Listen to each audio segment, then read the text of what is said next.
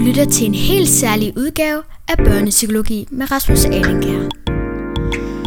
Kan man spise en pizza med skumfiduser og leverpostej ovenpå? Hvad er en anfører, og hvordan bruger man helt præcis den kreative taletidsbold? Alt dette og meget mere får du svar på i den her særlige udgave af Børnepsykologi, hvor jeg læser op af den bog, der hedder Arthur Brun og det store valg, som jo altså er efterfølgeren til Arthur Brun og superkræfterne. Har du ikke lyttet til eller læst den med superkræfterne endnu, ja, så er det altså en god idé at sætte det her afsnit på pause, og så lige snuppe etteren først, for der er faktisk tale om en sammenhængende historie. Men ellers så er vi jo altså i gang med bog nummer to, og øh, det er et lille sommerferieprojekt, jeg har sat mig for at føre ud i livet, og øh, det er sådan lidt jammet, og det håber jeg altså, du kan holde til derude. Så der er ikke noget med efterredigering, og jeg sidder egentlig bare her i mit, øh, i mit kontor og læser op, og jeg synes, det er vældig hyggeligt, og jeg er faktisk rigtig glad for, at du gider at lytte med. Og når jeg siger du, så kan det jo altså både være, at du er en, en fast lytter, og går jeg ud fra voksen eller noget, der ligner øh, af børnepsykologi. Hvis du er ny, og måske et, øh, et barn også, eller en ung, jamen, så er du ekstra velkommen, og øh, jeg er rigtig glad for, at du er med. Vi skal læse op, vi skal have historie, så sæt dig godt til rette, eller gør lige, hvad du bedst kan gøre, når du skal lytte, for her kommer altså Arthur Brun og det store valg. Ayo, turn up.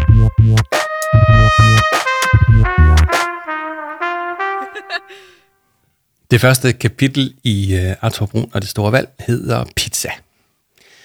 Arthur Brun sad sammen med Jama på en bænk, der stod under et stort egetræ midt i skolegården. De havde frikvarter, og der var, hyg- der var en hyggelig stemning. Rundt omkring legede de små elever, mens de store elever spillede basketball, hang ud i små grupper eller spiste deres frokost. På denne herlige onsdag var det præcis en måned siden, at Arthur og Jama havde været med i tv-programmet Disput. Det var noget af en vanvittig omgang, som du kan læse om i bogen Arthur Brun og Superkræfterne. Der er Paul, mumlede Arthur, der havde fået øje på Paul midt i skolegården. Kan vide, hvad han vil. Ja, vi kan jo spørge, sagde Jama og lyste op i et smil, mens hun vinkede med begge arme over hovedet. Paul kom hen til Jama og Arthur. Han stillede sig foran dem, så hans kæmpe krop skyggede for solen. I sin ene hånd havde han et stykke pizza, og i den anden hånd havde han, som altid, en varm kop kaffe.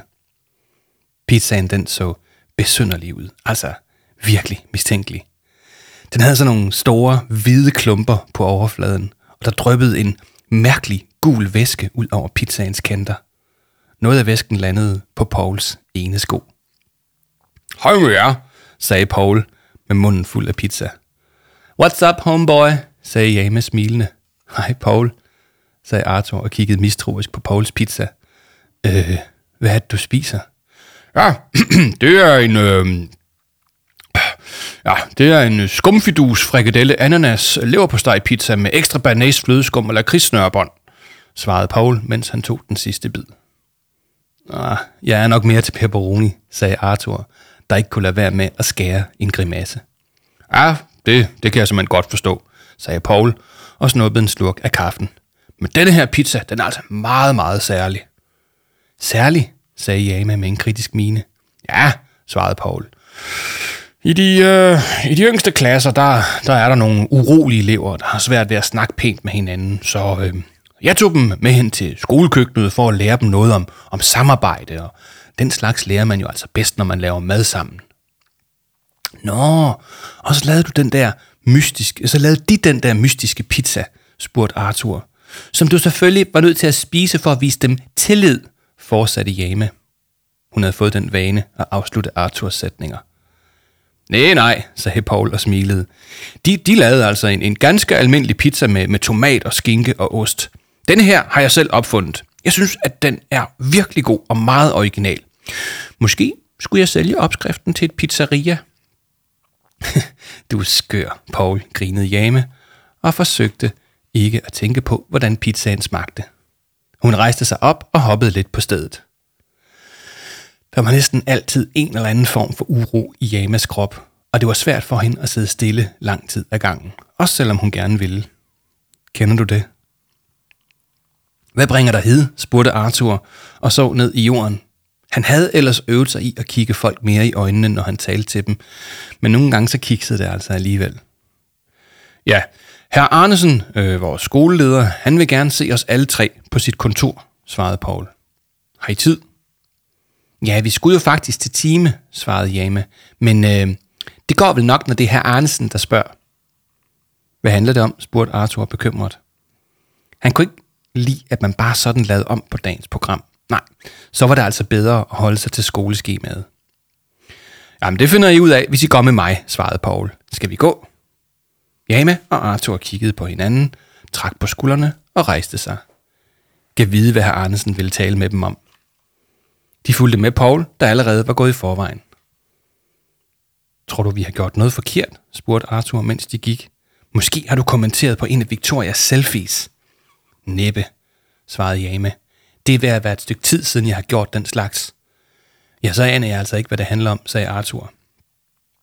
Det er sikkert ikke noget vigtigt, svarede Jame. Jeg mener, vi to har jo ligesom oplevet eventyr nok her på det sidste.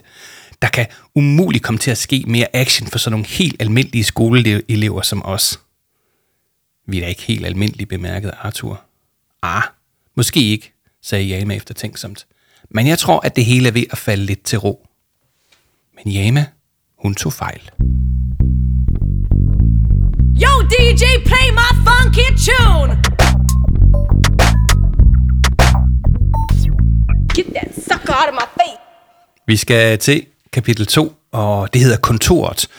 Og der vil jeg gerne afsløre, at øh, det her kapitel det er faktisk inspireret af det kontor, som var på den skole, jeg voksede op på øh, i Esbjerg. Og øh, herr Arnesen, han er, han er faktisk navngivet efter den øh, skoleleder, som, som, som der var i min barndom. Han hed nemlig Arne Bækgaard. Og faktisk så er, er skolens sekretær, fru Brandenborg, det hed hun faktisk også på min skole. Så der er så lidt inspiration for min egen barndom her. Men nu skal vi altså høre kapitlet, øh, kapitel 2, der hedder Kontoret. Arthur, Jama og Paul satte sig i stolene på gangen foran herr Arnesens kontor. Bare det går, sagde Jame og så bekymret på Arthur. Hvad mener du? spurgte Arthur uforstående. Vi har da ikke gjort noget forkert. Nej, sagde Jama, men det her sted, øh, kontoret, det, det er ikke lavet til sådan en som mig. Jeg, jeg er ikke så god til at sidde stille og være alvorlig, ved du nok. Jama havde faktisk ret. Kontoret var et specielt sted på skolen. Et sted med regler og ro og renlighed. Der var altid ryddet op. Der duftede af sæbe, og der var meget stille. Selv på gangen ude foran kontoret skulle man forholde sig i ro. Hvis man var nødt til at sige noget, så skulle man viske. Man måtte under ingen omstændigheder bare gå ind på herr Arnesens kontor. Man ventede til herr Arnesens sekretær, fru Brandenburg, kom og hentede en. Det var en vigtig regel. Selv Paul, der almindeligvis gjorde, som han havde lyst, han kunne ikke finde på bare at gå ind uden at få lov. Man ventede på gangen, og man var stille. Meget stille. Men til trods for, at kontoret var en, et meget alvorligt sted, så kunne Arthur Brun faktisk godt lide det. Han fik fornemmelsen af, at det, der skete på kontoret, var alvorligt. Altså alvorligt på, på den gode måde. Man, man rettede ryggen, man tænkte før man talte, og man pjattede ikke så meget. Det var faktisk ret cool, synes Arthur. Måske var kontoret et så alvorligt sted, fordi herr Arnesen netop selv var en meget alvorlig mand. Han pjattede sjældent, og ingen havde nogensinde hørt ham sige noget som helst sjovt. Det var ikke lige hans stil. Alligevel så kunne alle rigtig godt lide ham. Han var god til at lytte, han var retfærdig, og han talte altid ordentligt til både store og små. Det eneste problem var, at kontoret ikke egnede sig specielt godt til dem, der havde svært ved at sidde helt, helt stille. Som eksempelvis Jame. Hun havde det bedst, når der skete noget, når hun var i bevægelse, og når det hele ikke var så, ja, alvorligt.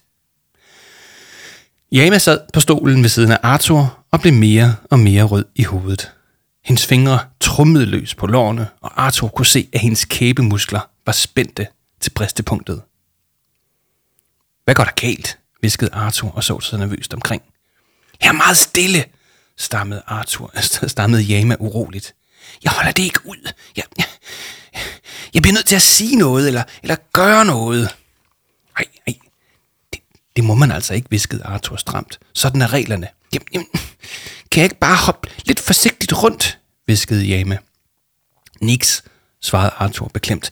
Her på kontoret skal man være stille. Jamen, jeg vil bare gerne slå en sådan lille, bitte museflikflak, eller eventuelt en mikroskopisk myrekoldebøtte, forsøgte Jame. Det, det, det, det er der jo ikke nogen, der ser. Stop nu, viskede Arthur. Husk nu, hvad der skete sidste gang, vi var her. Der trykkede du, og du var lige ved at starte en slåskamp. på den fede måde, sagde Jame og hævede sin hånd for at give Arthur en high five. Arthur daskede til Jamas hånd, så forsigtigt han kunne. Han kunne se på Jama, at det var en stor udfordring for hende at sidde helt stille. Et minut senere kunne Jama ikke holde stillheden ud mere. Hun glemte alt om kontorets regler. Hun rejste sig op midt på gangen. Yo, Arthur og Paul, sagde hun højt. Tjek lige det her nye move, som jeg har øvet mig rimelig meget på. Nej, Jama, viskede Arthur bekymret. Øh, sid nu lige ned, sagde Paul og holdt en finger for sin mund. Shh. Men lige meget hjalp det. Jama hoppede op på stolen, hvor hun lagde an til endnu en af sine besynderlige danseopvisninger. Paul kiggede forbløffet på hende og pegede på stolen for at signalere, at hun skulle sætte sig ned igen. Men der var ikke noget at gøre. Jama, hun var i hopla. Ah, ah, ah, ah, staying alive, staying alive, skrålede Jama, så det kunne høres over hele skolen. Hun lavede nogle kiksede spark med det ene ben, mens hun samtidig bevægede sine hofter som om, at hun, lavede, hun havde en hulahop-ring om livet. Jama, forsøgte Arthur nervøst, men det hjalp ikke. Ah, Ar Jamas arme flagrede urytmisk rundt omkring hendes krop i et kikset forsøg på at efterligne nogle gamle diskodansetrin fra 1970'erne. Det havde sikkert set ret sejt ud, hvis altså ikke lige Jama var så himmelråbende dårlig til at danse.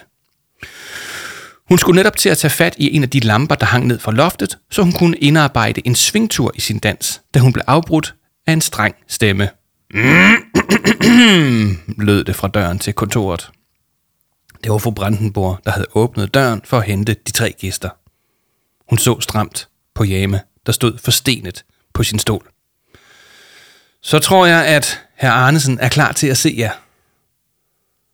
Fru Brandenburg hilste Paul og nikkede høfligt, da han rejste sig og gik ind på kontoret. Herr Alfredsen hilste fru Brandenburg og nikkede tilbage, var den eneste på skolen, der kaldte Paul ved hans efternavn. Goddag, fru Brandenburg, sagde Arthur og bukkede, hvorefter han gik ind. Velkommen til, Arthur Brun, sagde fru Brandenburg. Jeg ser, at du ikke har slips på i dag.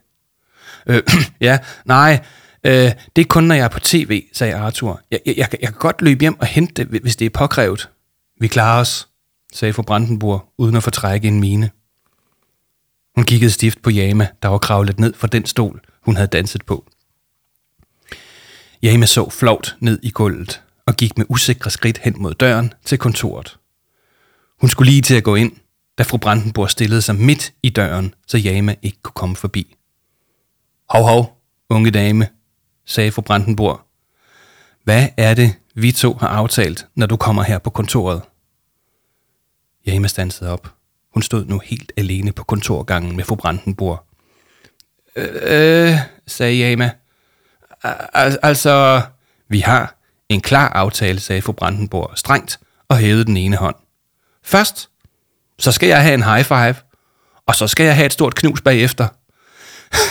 Nå ja, sagde Jama og åndede lettet op. High five, fru Brandenborg. Jama daskede til fru Brandenborgs hånd og fik i næste sekund en kæmpe krammer. Du skal opføre dig ordentligt, når du er her, sagde fru Brandenborg og strøg Jama hen over det lange, smukke, sorte hår. Man skal være helt stille. Husk det nu. Og smut sig ind til de andre. Det skal jeg nok for Brandenborg, sagde Jama og løb hen til Arthur, der måbede lidt. Hvad var det for noget, viskede Arthur. Jeg er komplet forvirret. Ja, du ved, svarede Jama med en stille stemme. Jeg er blevet sendt på kontoret så mange gange i mit liv, at fru Brandenborg, hun kender mig. Ret godt, faktisk. Men hvorfor skældte hun dig ikke ud? Du larmede og dansede jo, fortsatte Arthur. Jeg troede, hun var sådan en sur gammel tante. Ja, ja, det tror alle, svarede Jame. I virkeligheden så er hun en klog gammel dame, der godt ved, at knus virker bedre end knups. Knups? spurgte Arthur. det ved jeg ikke, hvad er. Altså, du ved, knups, skal ud, skideballer, forklarede jeg Jame. Når voksne råber og banner af børn. Nå, knups, viskede Arthur eftertænksomt. Nemlig, sagde Jame og gik videre ind på herr Arnesens kontor, hvor Paul allerede havde taget plads. Kan vide, hvad det her handler om, mumlede Arthur til sig selv, da han fulgte efter. Check it out!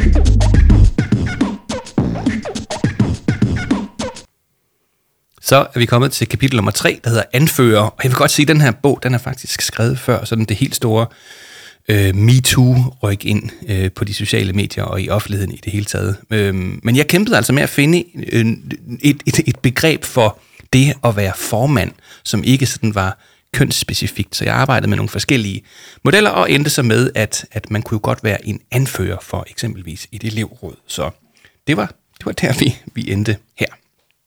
Drenge og piger skal jo altså have lige adgang, og det kan vi lige så godt illustrere i de ord, vi bruger. Nå, kapitel 3 hedder Anfører. Kom ind og sid ned alle sammen, sagde herr Arnesen venligt og pegede på de tre stole, der stod foran hans skrivebord. Selv satte han sig i en tung lænestol om på den anden side af bordet. Tak fordi I kunne komme med så kort varsel.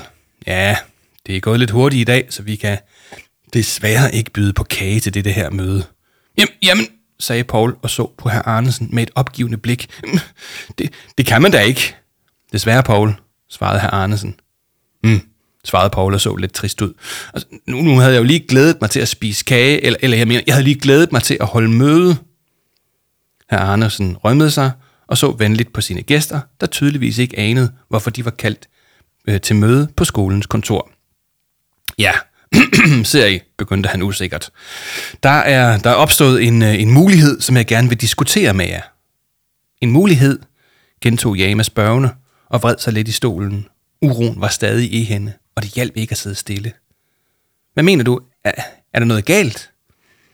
Nej, der er ikke nødvendigvis noget galt, fortalte herr Arnesen og så bekymret på Jama og Arthur. Jeg er bare ikke helt sikker på, at det her det er en god idé. Øh, I to har jo været meget igennem her på det sidste, og måske er det lidt for meget for Arthur. Arthur nikkede. Det var rart, at herr Arnesen forstod ham. Herr Arnesen skænkede sig et glas vand og tog en slurk. Det virkede som om, at han ikke havde lyst til at fortælle det, han havde på hjertet. Han var begyndt at rode med nogle stykker papir, der lå på skrivebordet. Kom nu, herr Arnesen, sagde Jama utålmodigt. Hvad er det, du vil sige? jamen, øh, jamen, godt så, fortsatte herr Arnesen. Ja, det, det forholder sig således, at der skal være valg til elevrådet, elevrådet her på skolen, og ja, vi har ikke gjort så meget ud af det, øh, af det med elevråd de seneste år, da vi har haft travlt med en masse andre ting. Men, øh, men nu skal det være. Og hvorfor så det? spurgte Jama. Ja, fordi det er vigtigt, at vi hører elevernes stemmer, forklarede herr Arnesen. Hvis det her skal være en god skole, skal de voksne lytte til de forslag, eleverne kommer med. Så vil jeg godt bestemme, at vi skal have tidlig fri og gratis bananer, sagde Jame. Ja, ja, sagde herr Andersen med et smil. Det, det, det er nu ikke lige helt sådan, det foregår. Først så skal hver klasse vælge en elev fra deres klasse, der skal være med i elevrådet. Og dernæst skal elevrådet mødes en gang i måneden, så medlemmerne i fællesskab kan diskutere og beslutte forskellige ting. Bananer bliver nok desværre ikke en af dem. Shit, sagde Jama med et suk. Altså, jeg kan virkelig godt lide bananer. Øh, ja, det kan jeg altså også, tilføjede Paul med et sultent blik. Hør her, herr Andersen, måske vi i det her tilfælde skulle lytte til eleverne. Øh, ja, ja, øh, måske. Men lige nu er der et mere alvorligt emne, vi skal tale om, sagde herr Arnesen, der af en eller anden grund stadig lød lidt beklemt. Øh, ja, det handler jo om, at vi her på skolen gerne vil sætte fokus på demokrati. Demokrati, gentog Jama og så spørgende på Arthur, der dog ikke redigerede. Arthur, gider du lige vågne op og forklare mig, hvad det der ord det betyder? Øh, ja, øh, ja, det betyder, at alle har lov til at sige deres mening, forklarede Arthur uden at se op. Øh, jeg har faktisk lige læst om det på internettet. Øh, det handler om, at alle må være med til at bestemme, og hvis man skal blive enige om noget, så afholder man et valg, hvor alle har én stemme. Ja, det er faktisk meget interessant, fordi historisk set, der kan man sige, at okay, okay, afbrød Jame og lavede halshugtegnet til Arthur. Hun kunne mærke, at han skulle til at gå i gang med en af sine lange forklaringer. Alle skal være med til at bestemme. Herligt. Ja, øhm, Jamen, det er jo en god forklaring, sagde Paul og klappede Arthur på skulderen. Men, men hvad har det med os at gøre, vil Jame vide. Øh, jo, ser I, begyndte herr Arnesen. Efter jeres optræden i tv-programmet Disput, ja, så er der jo en del her på skolen, der har fået øje på Arthur. Ja, ja og naturligvis også dig, Jame. Og vi er de hårdeste superstars, sagde Jame og kastede et håndtegn. Øh, ja, ja, ja, det kan man måske godt sige, fortsatte herr Arnesen. Og i den forbindelse, så er der flere, der har foreslået Arthur Brun som anfører for elevrådet. Arthur kiggede først på Jama og dernæst på herr Arnesen, der stadig så ud til at være lidt beklemt ved situationen. Arthur vidste ikke helt hvorfor. Jamen, hvad er en anfører? spurgte Arthur. Ja, en, øh, en anfører, det, det er sådan lidt det samme som en formand, men da både drenge og piger kan være formand, så dur det jo ikke, at man siger formand, forklarede Paul. I stedet har vi valgt at bruge ordet anfører, for det passer både til drenge og piger. Ligesom på et fodboldhold, hvor man også har en anfører. Jame og Arthur nikkede. Ingen af dem gik til sport, så de havde ikke rigtig hørt om ordet anfører før. Men de kunne godt forstå, hvad det betød. Men hvad så med Jame, spurgte Arthur. Ja, jeg beklager herr Arnesen og så på Jame. Pilen peger på dig, Arthur. Ja, men det gør skam ikke noget, sagde Jame glad og smilede både til Arthur og herr Arnesen. Arthur han er meget bedre til den slags. Jeg har rigeligt at gøre med at style ham. Jamen, men det er jeg da glad for at høre, sagde herr Arnesen. Men, men hvad er så problemet, herr Arnesen, fortsatte Jame. Jeg synes, du ser så bekymret ud. Har du, har du fået stress? Eller er den galt med maven måske? Har du, har du fået mylder bag? Så skal du spise noget mere havgryn. Det hjælper. Herr Andersen tog en slurk af sit vand og rømmede sig endnu en gang. Han kiggede på Paul, der indforstået nikkede tilbage. Der var et eller andet, som de to voksne var enige om, men som Jame og Arthur ikke vidste, hvad var. Problemet er, sagde herr Andersen og tøvede, at sådan et valg ikke nødvendigvis er det bedste for Arthur. Hvad mener du? Spurgte Arthur. Ja, du har jo ikke altid haft det så nemt, sagde Paul og blandede sig i samtalen. Ja, jeg ved det, mumlede Arthur stille. Det kan være en stor udfordring at være anfører for elevrådet, forklarede herr Arnesen bekymret. Nogle gange så skal man tage beslutninger, der ikke er populære, og man skal være god til at tale med mennesker, man ikke kender, hvilket du jo ikke altid er så glad for, vel Arthur? Arthur Brun kiggede fortsat ned i gulvet. Han synes lige, at det hele gik så godt, altså med, med jame og med, med superkræfterne og så videre. Og så skulle herr Arnesen og Paul lige pludselig minde ham om, at det faktisk ikke altid havde været sådan. Det var lidt som at få en spand koldt vand i hovedet. Altså, på den anden side, så kan vi vel være enige om, at Arthur vil være en fantastisk anfører for elevrådet, sagde Jame og bankede ned i bordet med en knyttet næve. Jeg kender simpelthen ingen, der kan forstå så meget, som han kan. Helt enig, sagde herr Andersen. Arthur har et helt særligt talent, eller superkraft, som I jo kalder det. Han vil helt sikkert være dygtig til at løse opgaven. Men som skoleleder, så er det jo mit job at sikre, at eleverne her på skolen ikke bare er dygtige til at løse opgaver, men også, at de har det godt. Men, men hvis, jeg nu, hvis jeg nu sagde ja til at stille op til valget, skulle jeg så gøre det helt alene? spurgte Arthur bekymret og kiggede på Jama. E, I ingen lunde, svarede herr Arnesen. Du må naturligvis vælge et hold, der kan hjælpe dig. Et hold, gentog Arthur. Altså, ligesom et fodboldhold. Det lyder virkelig mærkeligt. Nej, nej, nej, ikke som et fodboldhold, sagde herr Arnesen, men øhm, et hold af hjælpere. Faktisk har jeg tænkt mig, at Paul kunne være med på holdet, hvis altså det hele bliver til noget. Jamen, hvad så med mig? spurgte Jame. Ja, du skal naturligvis også være med, sagde herr Arnesen. Herr Arnesen satte sig tilbage i stolen og pustede ud, mens Paul kløede sig efter tænksomt i sit lange skæg. Må jeg lige tænke over det, spurgte Arthur. Det er vel ikke noget, der haster? Øh, øh, Ja, svarede herr Arnesen. Sagen er den, at valget faktisk allerede er om en uge. En uge, stønnede Arthur. Jesus. Præcis, sagde herr Arnesen. Skolen holder valgdag om præcis en uge fra nu. Næste onsdag. Det kommer til at køre på den måde, at to elever bliver udvalgt til at være kandidater. Det vil sige dem, man kan stemme på. Og den næste uge, der skal kandidaterne, kandidaterne lave en valgkamp på skolen, og det betyder, at de skal lave reklame for sig selv. Hvordan, spurgte Arthur. Ja, man kan hænge plakater op, forklarede herr Andersen. Man kan lave en video, og man kan lave musik eller opslag på de sociale medier. Kun fantasien sætter grænser. Og det lyder da meget sjovt, sagde Jama og smilede. Ja, og, og på selve valgdagen, så mødes vi alle sammen i gymnastiksalen, fortsatte herr Arnesen. Her vil de to kandidater holde en lille tale, hvorefter eleverne kan stemme på den ene eller på den anden. Arthur Brun sad i stolen med et forvirret blik i ansigtet. Det var noget af en mundfuld at sluge det her. En valgkamp. At blive anfører. Og så var der lige det der med, at det hele skulle gå så stærkt. Det var ikke nemt at fordybe sig, når man har travlt, tænkte Arthur, der var ved at glide ind i sine egne tanker. Arthur, sagde Jame og lagde sin hånd på Arthurs hånd, så han vågnede op.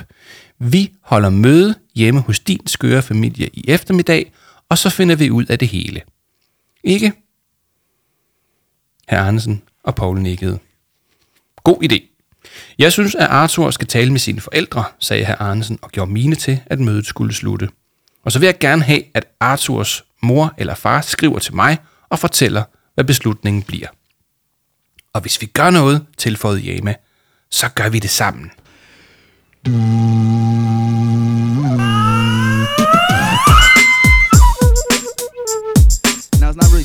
pretty. Okay. Vi er kommet til kapitel 4, og det er faktisk også inspireret lidt øh, af, ikke så meget min egen barndom, men mere øh, den måde, min egen familie kører på, for vi, vi har faktisk også sådan en tradition, at vi holder familiemøder, hvis der er noget, vi skal snakke om. Og så vil jeg godt sige, at Arthurs mor, som I nok vil lægge mærke til i, øh, i det følgende kapitel, har et lidt sådan, øh, skal vi sige, interessant perspektiv på det med at holde familiemøder. Hun, øh, hun er nok ikke helt så realistisk hjemme i min familie i virkeligheden, i hvert fald ikke det, hun gør. Men det, det er ikke meget galt. Lyt efter, og så kan du se, om det også er den måde, I snakker sammen på hjemme i din familie. Her kommer nemlig kapitel 4, der hedder Taletidsbold. Efter skoletid tog Jame med hjem til Arthur, så de kunne tale med Arthurs forældre om valget. Med andre ord var det tid til et familiemøde. Arthurs mor tog det altid meget alvorligt, når det handlede om møder og den slags. Faktisk lidt for alvorligt, synes Arthur. Det var måske, fordi hun holdt så mange møder på sit arbejde. Eller også var det, fordi hun var vild med at gøre et stort nummer ud af småting. Måske var det en blanding, men Arthur var ikke sikker. Uanset så var det sådan, at man ikke bare kunne tage en snak hjemme hos familien Brun. Nej, man holdt et familiemøde. Og når man gjorde det, så skulle Arthurs mor absolut lave en dagsorden og udpege en mødeleder og vælge en person til at skrive referat og alt muligt andet højtidligt, som de fleste i familien ikke synes var nødvendigt. Men der var ikke noget at gøre, så sådan blev det. Ja, og så vil jeg gerne starte mødet med at byde velkommen, kvidrede Arthur Bruns mor med vigtighed i stemmen. Hun havde sat sit hår op i en stram knold og iført sig skjorte, slips og habitjakke, så hun lignede en bankdirektør eller en politiker eller, eller noget i den retning. Arthur, du har til opgave at skrive referat, og jeg er mødeleder, og øh, Lise, forsøgte Arthurs far, mens han tog en slurk fra sin kaffekrop. Må, måske vi bare den her ene gang kunne snakke sammen som en helt almindelig familie. Jamen, det er da lige præcis det, vi gør, svarede Arthurs mor og pegede på en flip-over-tavle, som hun havde kørt ind i køkkenet, hvor de sad og fik eftermiddagskaffe. På tavlen havde hun skrevet op, hvad man skulle snakke om og i hvilken rækkefølge. Der var kun én ting på dagsordenen, nemlig Arthur Brun og det store valg. Så det virkede lidt åndssvagt at skrive det op. Men sådan var det altså, når Arthurs, når Arthur Bruns mor var mødeleder. Hun havde også lagt gule papirlapper frem, så mødedeltagerne kunne skrive gode idéer ned undervejs i mødet. Foran Arthur Bruns mor lå en prikket stofbold, som hun havde døbt den kreative taletidsbold. Reglen var, at man først måtte sige noget, når man havde bolden i hånden. Ja, øh, det er sådan her, alle andre familier gør, når de skal snakke om alvorlige ting, sagde Arthurs mor med en bestemt mine. Ah, måske, måske ikke lige alle familier, sagde Jama forsigtigt. Og, og faktisk er jeg jo heller ikke en del af familien. Jo, det ved den søde grød, du er, smukke Jama, sagde Arthurs mor og smilede bredt. Du er min svigerdatter, for du er jo kærester med Arthur. Mor, afbrød Arthur og berød i hovedet. Det er, jo, det er jo ikke sådan, det er. Nå, sagde Arthurs mor og bladrede forvirret i sine papirer. Jamen, øhm, hmm. Nå, så noterer du det ned i, i referatet, Arthur. Og husk lige, at man først må sige noget, når man har den kreative taletidsbold i hånden. Arthur så opgivende på sin far, der så opgivende på Arthurs lillebror Mads, der så opgivende på Jame, der bare så, ja, opgivende ud. Det var vist bedre at komme i gang med mødet. Første punkt på dagsordenen er Arthurs kandidatur, sagde Arthurs mor, mens hun havde hånden på den kreative taletidsbold. Hans hvad? spurgte Arthurs lillebror. Hans kandidatur, gentog Arthurs mor og kastede bolden til Arthurs lillebror. Er det noget, der klør? spurgte Arthurs lillebror, der lige præcis nåede at gribe bolden, inden den røg på gulvet. Han så bekymret på Arthur. Ja, fordi en af drengene fra min klasse, han havde engang en kandidatur på sin tog, og han måtte ikke være med til svømning i fire uger, og det var noget med, at han kunne smitte alle os andre. Ah, kandidatur, det er ikke noget, man sådan kan have på en tog, sagde Arthurs mor og tog bolden tilbage. Øh, I henhold til forespørgsel fra tredje part ønsket, ønskes et estimat vedrørende foreliggende muligheder for kandidatur i forhold til embedet som formelt repræsentant for den samlede population af skoleelever inden for den angivende matrikel. Øh, hvad, hvad betyder det? spurgte Jama. Ja, det fatter jeg heller ikke, sagde Arthur. Åh, jeg gider altså ikke holde møde, hvis ikke vi kan tale dansk, sagde Arthurs lillebror og lagde armen over kors. Altså, sagde Arthurs mor opgivende. Nu må I virkelig se og vågne op. Og husk lige det der med den kreative taltidsbold, ikke? Det betyder, sagde Arthurs far og smilede lunt til sin kone, at vi skal beslutte, om det er en god idé, at Arthur stiller op til valget som anfører for elevrådet på skolen. Jamen det er jo lige præcis det, jeg står og siger, sagde Arthurs mor og slog ud med hænderne. Super, sagde Arthurs far. Han var god til ikke at blive sur, hvis nogen sagde noget sludder. Hvilket faktisk var en god egenskab at have, når man var gift med Arthurs mor, der faktisk var lidt af et vrøvlehoved. Et smukt, sødt, klogt og rart vrøvlehoved, men stadig et vrøvlehoved. Altså, må jeg starte med at sige noget? spurgte Jame og smilede højtidligt til Arthurs mor. Altså, hvis øh, jeg må låne, den, øh, må låne det krøllede taletidskort. Ja, den kreative taletidsbold, Værsgo, sagde Arthurs mor og nikkede anerkendende og kastede bolden til Jama. Det føres til referat, at Jama har ordet. Cool, fru mødeleder, sagde Jama. Jeg har tænkt på noget. Øhm, hvorfor er det, at både herr Arnesen og Paul sagde, at Arthur ikke altid har haft det nemt? Og hvad har det at gøre med, at Arthur skal være med til valget? Øh, ja, sagde Arthurs mor rømmede sig. Hun skubbede sin notusblok væk og lagde sin kuglepen på køkkenbordet, og hun lignede en, der skulle til at tale helt normalt. Øhm, Arthur, er det, er det okay, vi snakker om det? Ja, det tror jeg, sagde Arthur, og Arthur tøvende og så på Jame. Jeg har jo ikke gjort noget forkert. Nej, det har du i hvert fald ikke, sagde Arthurs far og klappede sin søn på skulderen. Da, da Arthur var helt lille, var han ikke helt som andre børn forklarede Arthurs mor og gjorde tegn til, at Yama skulle kaste bolden til hende. Det er han, der stadigvæk ikke sagde Yama og hævede sin hånd til en high five. Arthur gav hendes hånd et lille dask og smilede forsigtigt. Yama kastede bolden til Arthurs mor. Nej, heldigvis, sagde Arthurs mor. Men da Arthur var lille, så, så var det hele ikke så nemt. Arthur han havde ikke nogen venner, og han gik altid for sig selv. Det var som om, at Arthur var i sin helt egen lille verden. Hele tiden. Han var aldrig glad, og han var altid bekymret. Ja, vi var også meget bekymrede, sagde Arthurs far, uden at få bolden. Han sendte et venligt blik til Arthurs mor, der lå ham tale. Derfor så tog vi Arthur med til en masse læger og psykologer og forskellige andre eksperter for at finde ud af, hvad der var galt. Kan du huske det, Arthur? Måske, sagde Arthur, uden at se op. Eksperterne havde travlt med at give Arthur en diagnose, forklarede Arthurs mor. Faktisk havde de mere travlt med det, end med at hjælpe ham. Hvad er en diagnose, spurgte Arthurs lillebror. Ja, en diagnose er det navn, man giver en sygdom, forklarede Arthurs far. Arthur, han er da ikke syg, fniste Jame og kiggede på Arthur. Ej, altså helt ærligt. Nej, nej, det har du ret i, sagde Arthurs far. Arthur, han er ikke syg, ligesom når man har influenza eller den slags. Men han havde det ikke godt, og lærerne og psykologerne og den slags folk har det jo med at give problemer navne. Og det hedder altså at stille en diagnose. Der er diagnoser for alt muligt, lige fra brækket ben til forkølelse og hårtab og ja, den slags problemer, som Arthur havde, eller stadig har, eller på en måde. Arthur tog en slurk af sin kakao. Det var lidt mærkeligt at være den, som alle omkring bordet talte om. Særligt når det var om de problemer, han havde haft, da han var lille. Eller rettere, de problemer, han havde haft indtil et par måneder siden, hvor han blev venner med Yama. Og hvad er så Arthurs diagnose, spurgte Yama, der tydeligvis synes, at det hele var lidt tosset. Hun havde aldrig synes, at Arthur var hverken syg eller forkert på nogen måde. Tværtimod, hun synes, at Arthur han var mega sej.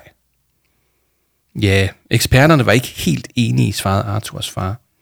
Nogle mente, at det hed Aspergers eller autisme, mens andre vurderede, at det måske var noget med særlig høj intelligens. Altså at Arthur han er mere klog end de fleste. Men de blev altså aldrig enige, så Arthur han fik faktisk aldrig nogen diagnose. Hm, nå, okay, sagde Yama og rystede lidt på hovedet. Ja, altså, hvis de spørger mig, så er det også lige meget. Arthur, han er jo den samme, uanset om han har en af de der diagnoser eller ej. Han er altså god nok. Basta. Der blev helt stille rundt omkring bordet. Åh, altså søde Jame, sagde Arthurs mor efter et lille øjeblik. Hun havde tårer i øjnene. Du, du er sådan en god pige, fordi at selvom du snøft kommer til at tale uden at have den kreative taletidsbold. Jame smilede forlegnet. De var godt nok lidt småtosset i Arthur Bruns familie, men hold da op, og kunne hun godt lide at være på besøg hos dem. Jamen, kan I så ikke fortælle mig, hvad alt det der diagnosehalløj har med valget at gøre? spurgte Jame. Ja, det forstår jeg stadigvæk ikke. Ja, de er bekymrede for, om jeg kan klare det, svarede Arthur og gjorde tegn til, at han gerne ville have bolden. Arthurs mor kastede den tøvende hen til ham. Jeg er heller ikke så god til at snakke med folk, og derfor var det også lige ved at gå galt, da vi var i disput. Altså, jeg er jo lidt speciel, og måske så burde jeg faktisk have en diagnose, altså fordi det der med at blive valgt til anfører for elevrådet, det er, jo, det er jo nok slet ikke nogen god idé, fordi det regner jeg jo slet ikke med, at jeg kan finde ud af. Og så stop, stop, stop, stop, stop, stop, stop, stop, stop, afbrød Jame og lavede halsogtegnet. Må jeg lige få den knaldfede snakkeklat, eller hvad den hedder? Arthur gav Jame bolden. Husk lige på, at du har superkræfter, Arthur Brun sagde Yama bestemt. Du kan en hel masse ting, som andre ikke kan. Hvad mener du med det, spurgte Arthur. Ja, jeg mener, at hvis du kunne tænke dig at stille op til valget, så skal du da gøre det, svarede Yama. Hvor svært kan det være? Ja, sagde Arthurs lillebror. Hvor svært kan det være? Jamen, jamen hvad så med alle mine problemer, spurgte Arthur. Det er det, man kan, der tæller, svarede Yama uden at tøve. Og det, man ikke kan, det må man bare se at få lært. Arthur tog en dyb indånding. Det var noget af et valg, han skulle træffe. Han synes på mange måder, at det lød sjovt, alt det med at blive anfører for elevrådet. Man vidste også, at det ikke ville blive nemt for ham at deltage i en valgkamp. Den nemme løsning for Arthur ville således være at sige nej tak. Så slap han jo for alt besværet, al opmærksomheden og alle de mennesker, der hele tiden ville tale med ham. På den anden side kunne Arthur vælge den besværlige løsning, nemlig at sige ja tak. Det var jo det, han havde gjort, da han valgte at medvirke i disput. Det hele endte godt nok i slåskamp for åben skærm, total kaos og konstant opmærksomhed fra alle mulige fremmede mennesker. Men det endte også med, at han blev venner med Jame, at han fandt sine superkræfter, og måske vigtigst af alt, at han blev glad. Det havde han aldrig været før. Alligevel, så var det altså en svær beslutning at tage. Hvad siger I, spurgte Arthur og så på sine forældre. Ja, altså, jeg synes, det kunne være sjovt, sagde Arthurs mor og rettede på sine papirer. Men det er en beslutning, du selv skal træffe. Jame, vil du kaste den kreative taletidsbold til Arthurs far? Tak, sagde Arthurs far og greb bolden. Jamen, det er fint med mig, men, men kun hvis Arthur har et godt hold. Man skal jo eksempelvis bruge en spindoktor, når man fører valgkamp. Spindoktor, gentog Arthurs Brun, Arthur Bruns lillebror undrende. Er det en læge, der kan fjerne spindelvæv? Og hvorfor skal man have sådan en med i en valgkamp? Nej, nej, en spindoktor, det er den, der sørger for, at man bliver set og hørt, forklarede Arthurs mor. På internettet og i tv og i radioen og alle mulige steder. Nå, sagde Arthurs bror, der stadig ikke helt forstod, hvad det var, hans mor snakkede om. Og øh, hvor finder man så sådan en spindoktor, spurgte Arthur. Jamen, jeg er da sikker på, at Paul han kan hjælpe, svarede Jama. Vi kan da i hvert fald spørge ham. Alle omkring bordet kiggede på hinanden og nikkede. Godt, sagde Arthurs mor og lød meget alvorlig. Så skriver jeg til herr Arnesen, at vi dags dato har besluttet, at Arthur gerne må stille op til valget som anfører for elevrådet, dog med den betingelse, at han finder en spindoktor, der kan hjælpe ham. At vi finder en spindoktor, sagde Jama til Arthurs mor, for jeg er da allerede med på holdet, er jeg ikke Arthur? Også i den grad, sagde Arthur og smilede.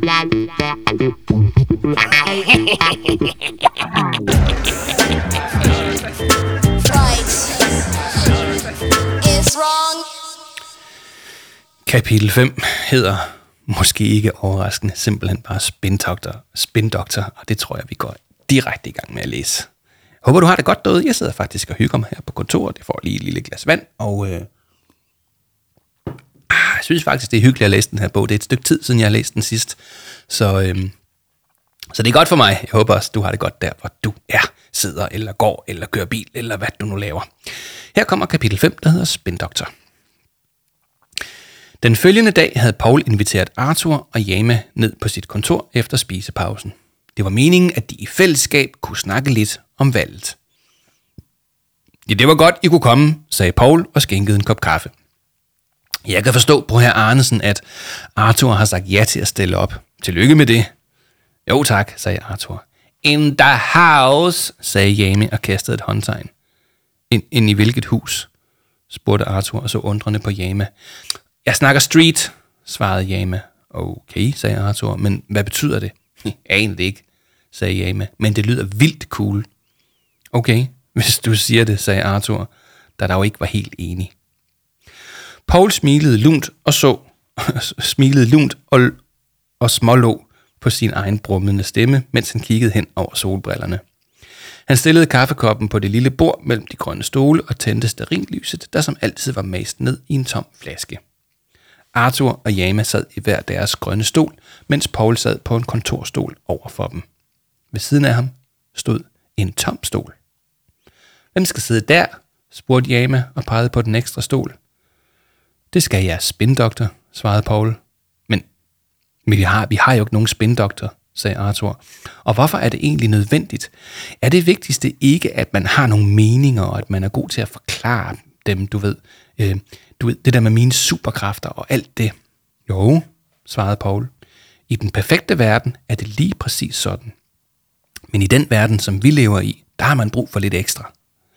Og hvad er det så for noget ekstra, man har brug for, spurgte Jame. Hun, hun havde taget skoene af, så hun kunne trække benene op under sig i den grønne stol.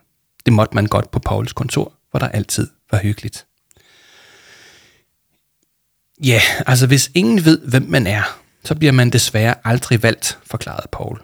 Derfor skal man have en med på holdet, der ved, hvordan man bliver hørt og set på den rigtige måde. Jamen, øh, hvem er så vores spindoktor? spurgte Arthur. Ja, Paul, hvem er det? tilføjede Jame. Vi kender altså ikke nogen, der er gode til den slags. Ah, må ikke I gøre, svarede Paul med et lunt smil. Der er eksempelvis en pige fra klassen, som konstant er på Snapchat og Instagram og hvad det nu hedder alt sammen. Hun ved faktisk rigtig meget om, hvordan man bliver set og hørt. Jeg aner ikke, hvem du snakker om, sagde Arthur, med blikket stift rettet mod, mod gulvet.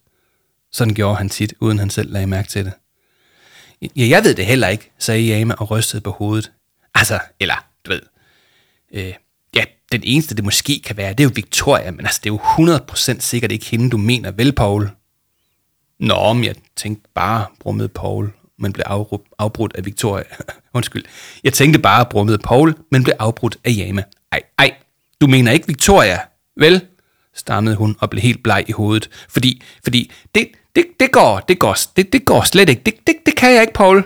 Jamen, jeg tror bare, hun vil være god til opgaven, sagde Paul. Men hun hader mig, sagde Yama, der havde rejst sig i den grønne stol. Hun, hun har aldrig sagt en eneste pæn ting til mig. Ikke en eneste. Og, og jeg er faktisk model og alt muligt.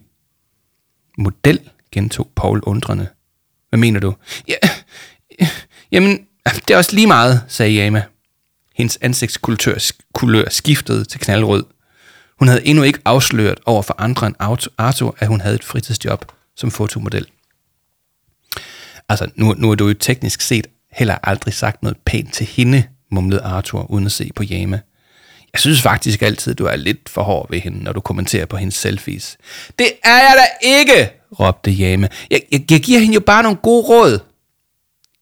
Ah, men sidste gang så skrev du, at hendes hud ligner en, et fladmast pinsvin med mæslinger, fordi hun brugte sin puderkost forkert, svarede Arthur. Du rådede hende til at tage en spand på hovedet. Lige præcis, råbte Jama. Et virkelig godt råd i det her tilfælde. Kan I slet ikke se det? Jama, hun var rasende. Hun fægtede med armene, mens hun hoppede op og ned i stolen. Paul lå hende rase ud, mens Arthur så forbløffet til. Han var vant til, at Yama var lidt hissig en gang imellem, men hun plejede aldrig at flippe lige så meget ud, som hun gjorde lige nu. Altså, hvis Victoria skal være med, væsede Jame og stampede i den grønne stol, så, så springer jeg i luften. Jame, sagde Paul roligt og gjorde med sine øjne tegn til, at hun skulle sætte sig ned igen. Jame sparkede hårdt til den grønne stols ryglæn, inden hun satte sig ned i stolen med armene over kors. Hun bøjede sit hoved, så ansigtet var næsten helt gemt. Arthur kunne dog alligevel se, at hun græd lidt.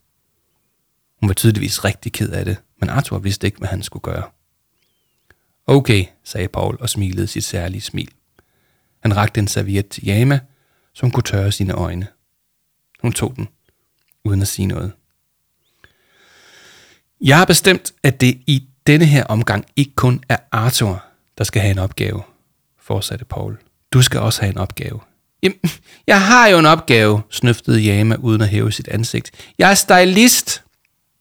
Ja, det er du, sagde Paul med en rolig og varm stemme. Men styling, det er jo noget, du allerede er rigtig god til. Derfor så er vi nødt til at finde en ny udfordring til dig. Noget, som du har svært ved. Noget, som du selv vælger at blive god til. Hvad mener du? spurgte Jama stille og løftede sit ansigt en lille smule, så hun kunne se Paul. Ja, Arthur han har jo valgt at stille op til valget som anfører for elevrådet, forklarede Paul. Det er ikke en nem opgave. Det ved du godt, ikke også? Jamen nikkede uden at sige noget. Det gjorde Arthur også. Arthur han har valgt at gøre det, der er allermest vanskeligt for ham, forklarede Paul. Og jeg vil gerne have, at du vælger at gøre det samme. Skal jeg stille op til valget? spurgte Jame forsigtigt. Nej, sagde Paul. Du skal vælge at gøre noget, der er svært. Og det, du har allermest svært ved, det er at samarbejde med dem, der er anderledes end dig selv. Jeg samarbejder med Arthur, sagde Jame og kiggede på Arthur. Vi, vi er jo ligesom ikke helt ens, vel? Jo, I to er mere ens, end du selv ved, sagde Paul og tog sig en slurk af sin kaffe. Og derfor vil jeg gerne have, at du prøver at samarbejde med Victoria. Hun er en meget sød pige, der kan en masse ting. Ja, altså lige bortset fra det der med at lægge makeup og tage selfies, sagde Jame med et lille fnys. Det er hun virkelig dårlig til. Jamen, så må du lære hende det, sagde Paul. Men det er dit valg. Hvis Arthur skal have chancen for at blive anfører, så skal vi have Victoria med på holdet som spindoktor. Hun er den bedste til opgaven. Jame så først på Paul og dernæst på Arthur. Hun vidste ikke, hvad hun skulle vælge. Uroen var atter begyndt at melde sig i James krop, og hun havde svært ved at finde sig til rette i stolen. Jeg ved ikke, sagde Jame. Hvad, hvad nu, hvis vi skændes hele tiden? Jeg, jeg er ikke så vant til at snakke sådan, du ved, pænt til folk. Jeg ved det, sagde Paul. Og det er derfor, jeg synes, at du skal vælge at tage den her udfordring. Jama kiggede på Arthur og trak på skuldrene. Kom nu, Jama, sagde Arthur. Du kan godt. Jamen, det plejer jo at være mig, der siger den slags til dig, når du har problemer, sagde Ama med et lille smil. I altså, det er helt omvendt i dag. Arthur nikkede. Han vidste alt om, hvor svært det kunne være, når man skulle vælge at gøre noget, man slet ikke vidste, om man kunne klare. Hvad vælger du? spurgte Arthur og så på sit armbåndsur. Victoria, hun kommer lige om et øjeblik.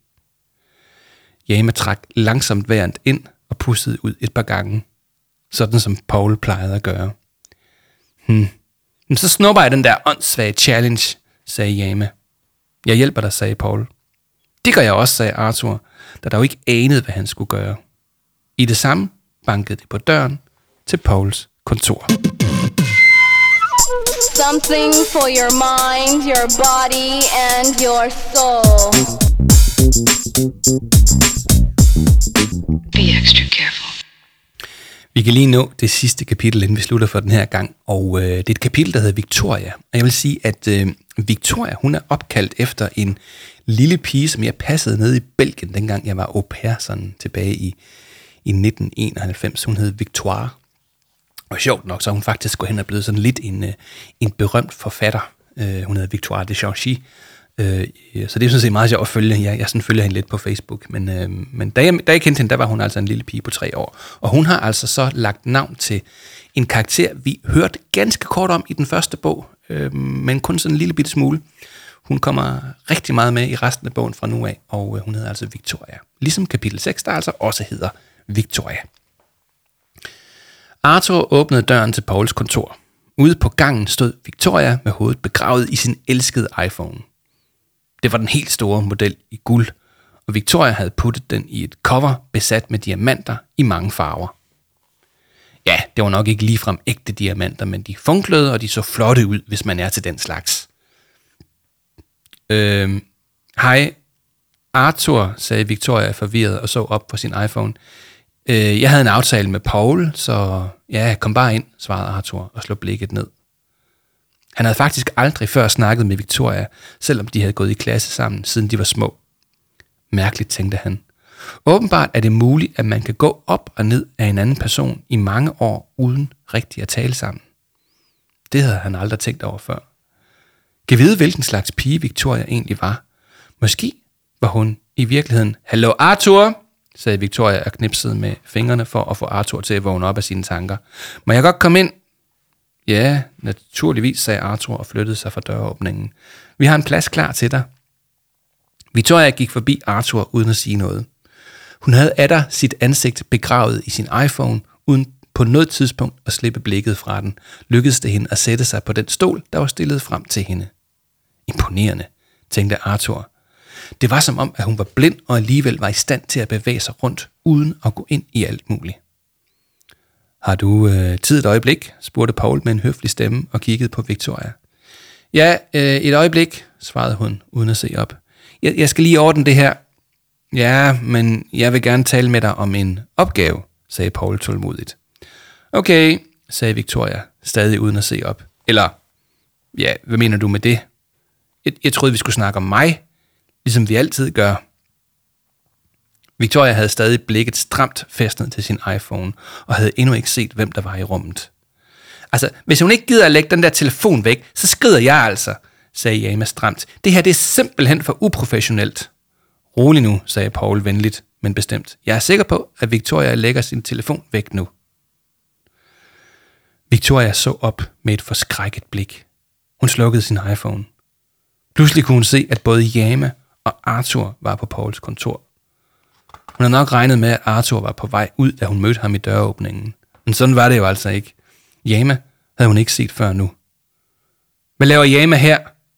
spurgte hun med usikkerhed i stemmen. Jeg, jeg, jeg, jeg troede, det kun var mig og dig, Paul.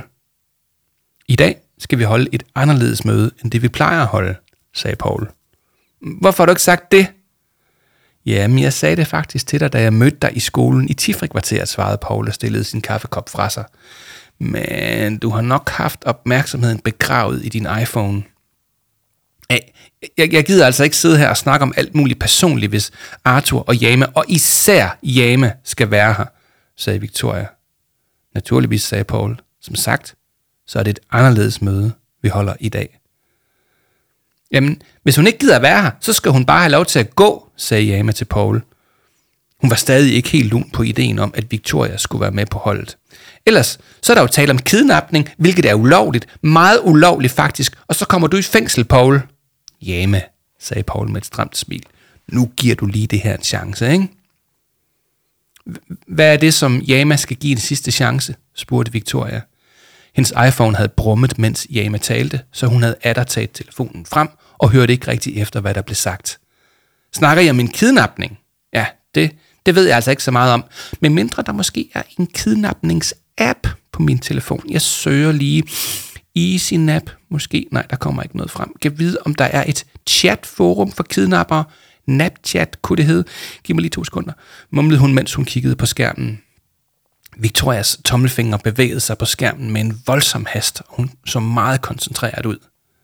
Victoria, sagde Paul venligt, hvad er reglen for mobiltelefoner i skoletiden? Ja, at man kun må bruge dem i et nødstilfælde, svarede Victoria uden at se op. Og det er jo derfor, jeg bruger den lige nu. Haps, sagde Paul og strakte hånden frem mod Victoria. Ej, ej helt ærligt, sagde Victoria. Hvad så med menneskerettighederne og grundloven? Haps, sagde Paul, fortsat med udstrakt hånd. Victoria slukkede sin telefon og gav den modvilligt til Paul. Han lagde telefonen ned i en skuffe og satte sig tilbage på sin stol. Arthur vred sig i den grønne stol og fumlede usikkert med sine briller. Han anede ikke, hvad han skulle sige. Jama og Victoria kiggede på hinanden i smug, uden at sige et eneste ord. Hver gang de fangede hinandens blikke, så kiggede de hurtigt et andet sted hen. Det var totalt akavet. Jame havde korslagte arme og så slet ikke glad ud. Uroen var der ved at brede sig i hendes krop, og hun havde svært ved at sidde stille. Victoria havde svært ved at holde sine tommelfingre i ro, og hun skulede surt over til Pauls skrivebordsskuffe, hvor i hendes elskede telefon lå godt gemt.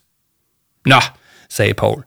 Nu skal I høre, vi tager det lige helt forfra, selvom Jama og Arthur allerede ved det meste. Okay, Victoria? Ja, ja, fint nok, så lad mig høre, svarede Victoria og satte sig tilbage i stolen. Sagen er den, at Arthur stiller op til valget som anfører for elevrådet. Okay, sagde Victoria og nikkede til Arthur. Øh, det giver da faktisk meget god mening, fordi du, der stod jo god til det der med at forklare ting. Øh, tak, sagde Arthur forbløffet. Han havde ikke regnet med at få ros af Victoria. Men, men hvad har det med mig at gøre, fortsatte Victoria. Ja, vi har brug for et hold, der kan bakke Arthur op i valgkampen, forklarede Paul. Yama, hun tager sig af det visuelle. Visuelle, afbrød Yama. Øh, ja, det var første gang i et lille stykke tid, hun havde sagt noget. Hvad er det? Ja, du ved, sådan som jeg ser ud, styling og den slags, svarede Arthur uden at se på hende. Nå, sagde Yama lidt. Ja, det kunne du da bare have sagt.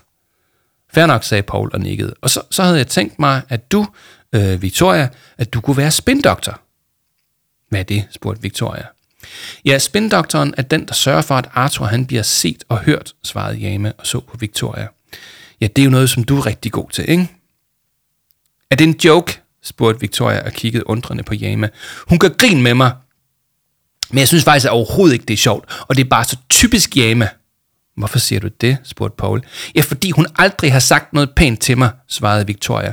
Og nu sidder hun pludselig der og siger, at jeg er god til noget. Og ved du hvad? Hun mener det jo slet ikke. Hun er ironisk som altid. Det er simpelthen bare så typisk. Arthur sagde ikke noget. Det gjorde han aldrig, når pigerne i klassen diskuterede. Han kunne se på Jame, at hun havde lyst til at råbe et eller andet tilbage til Victoria, så han rykkede lidt til siden i den grønne stol for at komme på afstand. Hør nu her, sagde Paul, inden de to piger røg totterne på hinanden. For det første, så er der ingen, der gør grin med nogen her. Jama, hun mener det, hun siger. Ikke sandt? Jama nikkede uden at sige noget. Og for det andet, så har Jama sagt, at hun gerne vil samarbejde med dig, Victoria, fortsatte Paul. Hun har selv valgt det, helt frivilligt. Der er ingen, der tvinger hende til noget. Seriøst? spurgte Victoria denne her gang lidt mere stille. Hun så undrende på Jama. Jama, sagde Paul, og gjorde tegn til, at Jama skulle svare. Der kom ikke en lyd ud af Jama, der er der havde lagt armen over kors. Jama, gentog Paul, denne gang lidt mere bestemt. Altså, sagde Jama om sider. Ja, Victoria. Seriøst. Victoria sad lidt, uden at sige noget. Arthur åndede lettet op. Jama trak benene op under sig i stolen og satte sig til rette. Det virker som om, at luften i lokalet er der var ren. Men, sagde Victoria efter en lille stund, jeg ved slet ikke, om jeg har tid, fordi der er jo meget, jeg skal nå, og du ved, det ene med det andet. Du får lov til at bruge din iPhone i skoletiden, hvis du vælger at sige ja til opgaven, afbrød Paul. Åh, jamen, øh, så kan jeg faktisk godt, sagde Victoria straks og lyste op i et smil. Godt nok kun i frikvartererne, lå Paul. Typisk, sagde Victoria og rullede med øjnene. Ja, det er dit valg. Victoria tog en dyb indånding og så på Jama. Hvad siger du? spurgte Victoria. Jeg har sagt ja, svarede Jama. Det er helt op til dig, søster. Victoria så på Arthur, der nikkede uden at sige noget. Så på Jama, der for første gang nogensinde sendte hende et lille smil.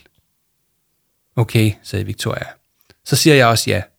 Sådan der, nærmest råbte Paul og klappede højt i hænderne. Velkommen på holdet. Arthur havde stadigvæk ikke forstået alt det, der lige var sket på Pauls kontor. Men han var glad for, at Victoria ville være med. Mest af alt var han glad for, at ingen var sure. Arthur kunne virkelig ikke lide, når nogen var sure. Og det var simpelthen alt, hvad vi kunne nå for denne gang i oplæsningen af Arthur Brun og det store valg. Vi har stadigvæk en hel masse kapitler tilbage, og du skal være mere end velkommen til at tjekke ind her på podcasten og få den næste del med. Jeg kan sige, at det, det kommer til at gå ret vildt for sig. Og øh, ja, jeg vil jeg faktisk ikke sige lige, lige nu, selvom jeg har lyst til det. Jeg håber, vi snakkes ved, så øh, kom med og lyt næste gang. Det skal nok blive godt. Ha' det rigtig godt. Hej.